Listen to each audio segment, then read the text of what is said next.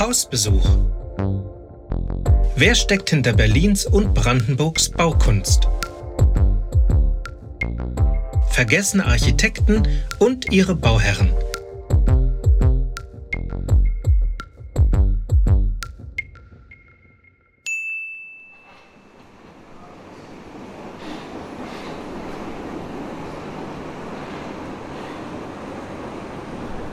Alfred Grenander. Seine Bauten sind in Berlin allgegenwärtig und im Stadtbild für alle sichtbar. Berliner und Besucher sehen seine Bauten fast täglich. Wer kennt nicht den U-Bahnhof Wittenbergplatz mit seinen Portalen und Kassenhäuschen oder die U-Bahn-Stationen Stadtmitte, Potsdamer Platz, Mohrenstraße, Hausvogteiplatz? Und doch ist ihr Schöpfer nahezu unbekannt. 30 Jahre lang prägt Alfred Frederik Elias Grenander das Berliner Stadtbild durch seine mehr als 70 Betriebsbauten und Bahnhöfe der Hoch- und Untergrundbahnen. Sein Einfluss ist mit dem Otto Wagners in Wien und Hector Guimars in Paris gleichzuschalten. Anfangs noch Anhänger des Jugendstils, streift er nach 1920 den Historismus völlig ab, gibt Funktion und Werkstoff den Vorrang und gestaltet seine Bauten im Stil der neuen Sachlichkeit.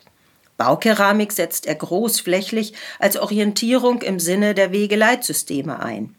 Auf dem Sektor des Bahnbaus, für den es damals keine historischen Vorbilder gab, setzte er Maßstäbe sowohl in funktionaler Hinsicht wie bei dem mehrgeschossigen Kreuzungsbahnhof am Alexanderplatz, als auch konstruktionstechnisch beim Hallenbau des Hochbahnhofs Cottbusser Tor mit seinen 45 Metern Spannweite.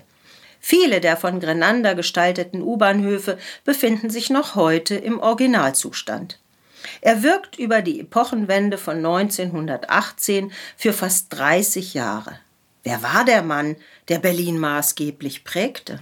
Geboren am 26. Juni 1863 in Schweden, in dem kleinen Ort Skövde, der zwischen Göteborg und Stockholm liegt, wächst Alfred Grenander mit vier Schwestern und zwei Brüdern in Stockholm auf, wo sein Vater als Jurist tätig ist. Seine Ausbildung beginnt er 1881 am Polytechnikum in Stockholm. Er beendet sie sieben Jahre später an der Technischen Hochschule Charlottenburg als Schüler der bekannten Baumeister Hermann Ende, Alfred Messel und Paul Wallert. Er studiert auch bei Johann Eduard Jakobsthal, der als leitender Architekt den damals aktuellen Stadtbahnbau maßgeblich vorantreibt. Die S-Bahn-Stationen Bellevue und Alexanderplatz entstehen nach Jakobsthals Entwürfen. Nach Abschluss des Studiums beginnt Grenander im Büro von Alfred Messel. Doch das scheint ihn nicht zu befriedigen, denn er verlässt das Büro und begibt sich auf Reisen, wie es fast alle damals taten, die später Berühmtheit erlangen. Zurück von der Reise um 1889 eröffnet er ein eigenes Büro. Nicht allein, sondern mit Willem Martens. Martens, 20 Jahre älter und Schüler und Schwiegersohn von Martin Gropius, ist auf die Errichtung von Bankgebäuden spezialisiert. Bei ihm lernt Grenander, wie Gebrauchsarchitektur im Großbetrieb entsteht. Martens ist kein Visionär wie Messel, sondern ein Mann des Handwerks, der seine Bauten konsequent in historisierenden Formen errichtet. Scheinbar ist diese Gemeinschaft nur von kurzer Dauer, denn ab 1890 ist Grenander im Baubüro der Reichstagsbaustelle von Paul Waller tätig, nun immerhin für die nächsten sieben Jahre. Ab 1892 entstehen parallel zu dieser Arbeit seine eigenen ersten Entwürfe. Gemeinsam mit seinem Schwager Otto Wilhelm Spalding projektiert er ein Landhaus in Südende, das Spalding und Grenander nebst Familien selbst beziehen. Daraus entwickeln sich weitere Aufträge für die Inneneinrichtung privater Villen, unter anderem für den Kaufmann Paul Herpich und den Bankier August von der Heydt. In der Folge wird Grenander Mitglied im Werkring, einer Künstlergruppe, die sich mit moderner Haus- und Wohnkunst beschäftigt. Privat heiratet er am 17. Mai 1897 die Schwedin Maria Juliana Aval. Sie wurde 1873 in Göteborg geboren und war in erster Ehe mit dem jüngeren Bruder des Architekten Alfred Grenander, dem königlichen Leutnant Ernst Albert Henning Grenander, verheiratet, der 1895 im Alter von nur 30 Jahren starb. Maria Juliana bringt aus dieser Ehe die fast dreijährige Tochter Katharina mit. Die neue junge Familie zieht nach Berlin, in die Potsdamer Straße. Am 6. September 1898 wird die gemeinsame Tochter Sinje Maria Juliana Katharina geboren, die bis 1960 in Stockholm lebt und drei Kinder hat, die den Familienzweig für die Zukunft fortsetzen. Im Oktober 1897 wird Grenander als Gastdozent berufen. Er beginnt an der Unterrichtsanstalt des Kunstgewerbemuseums, dem heutigen Martin-Gropius-Bau in der Prinz-Albrecht-Straße, zu unterrichten. Diese Schule, untergebracht in einem Neubau von Gropius und Heino Schmieden, deren erster Leiter Martin Gropius war, blickt auf eine fast 30-jährige Tradition zurück. Schon ein Jahr später bekommt Grenander eine eigene Fachklasse. Wie andere Lehrkräfte auch und wie es damals üblich ist, bietet Grenander seinen Schülern die Möglichkeit, frühzeitig praktische Erfahrungen zu sammeln. Er bindet eigene Aufträge in den Unterricht ein und lässt seine Schüler gegen Entgelt daran arbeiten. Das scheint ihm Erfolg zu bringen, denn 1901 wird er zum ordentlichen Professor berufen. Im Jahre 1904 arbeitet er an der Ausgestaltung für die deutsche Abteilung auf der Weltausstellung in Louisiana mit. Grenander gestaltet zwei Innenräume, deren neuartiger Stil viel Aufmerksamkeit erregt. So ist er denn auch auf der großen Berliner Kunstausstellung 1905 im Rahmen der Gruppe Werkring als Innenarchitekt vertreten. Die Gruppe Werkring, bestehend aus Künstlern, Schriftstellern, Fotografen, Architekten und Kunstgewerblern, hatte sich 1902 gegründet, um sich für die Turiner Kunstgewerbeausstellung zu präsentieren und für sich zu werben. Das schien geklappt zu haben, denn ab 1906 beginnt die Zeit, in der Grenander Zeitungskioske und Straßenmöbel für Berlin gestaltet. In diese Jahre fällt auch ein Wandel in der universitären Lehre.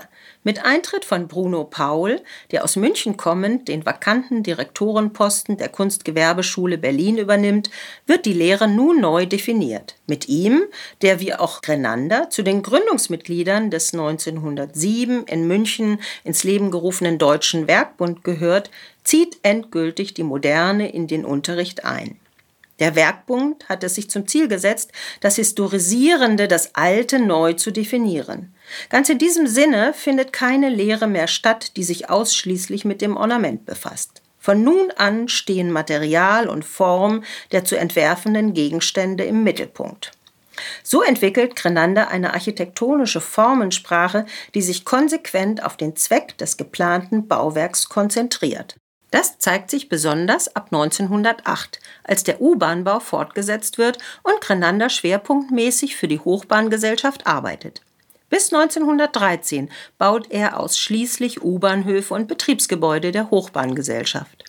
Grenander schafft, ganz dem Werkbund-Gedanken verpflichtet, eine einheitliche Gestaltung von sachlicher Eleganz mit besonderem Blick auf die Details.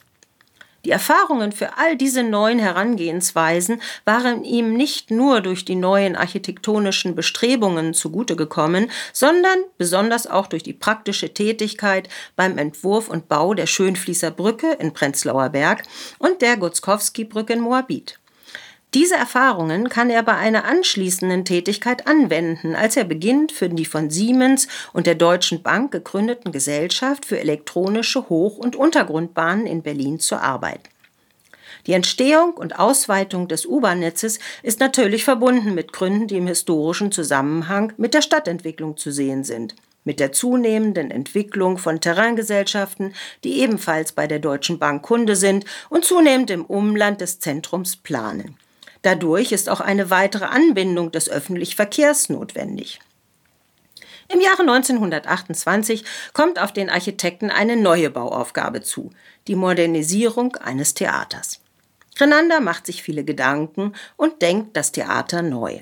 Es handelt sich um das Berliner Metropoltheater am heutigen Standort der komischen Oper in der Bärenstraße.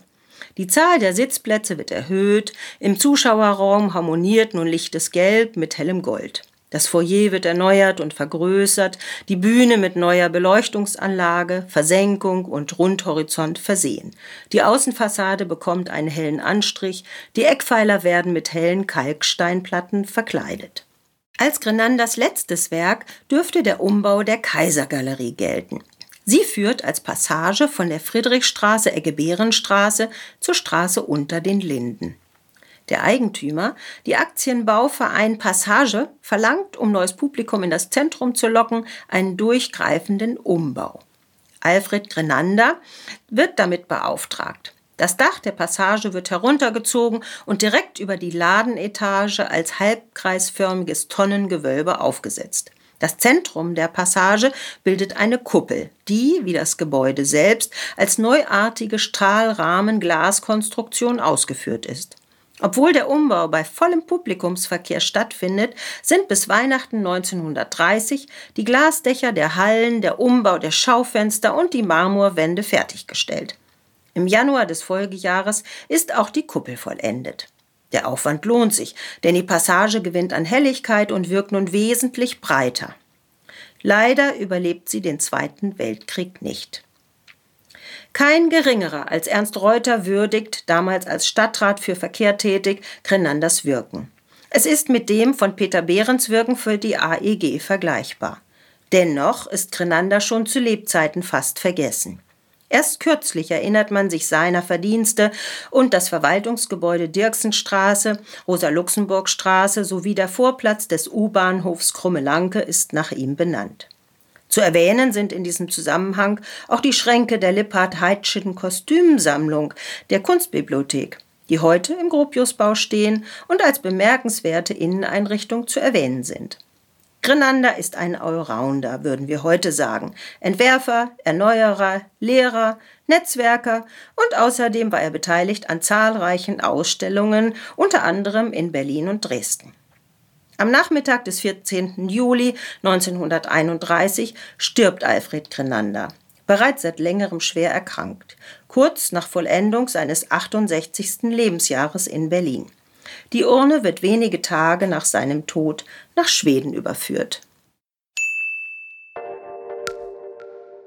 Aber nicht nur dieser Architekt, diese Architektin ist in Vergessenheit geraten. Auch viele andere Baumeister haben in Berlin Bauten hinterlassen, die begeistern, die sich im gewandelten Stadtbild verstecken und die es zu entdecken gilt. Möchtet ihr mehr zu den Berliner Architekten erfahren? Seid herzlich willkommen auf der Webseite www.edition-eichhorn.de. Dort findet ihr mehr zu den Architekten und Architektinnen und deren Geschichten und Werken. Schaut einfach einmal vorbei. Es gibt auch gedruckte Bücher. Und für einen Ausflug nach Italien sei die Reihe Palladio Aldinen empfohlen. Auch für diesen Baumeister und seine Werke gibt es eine Podcast-Reihe. Viel Spaß beim Reinhören wünschen euch Ulrike Eichhorn und Dr. Klaus Detmer.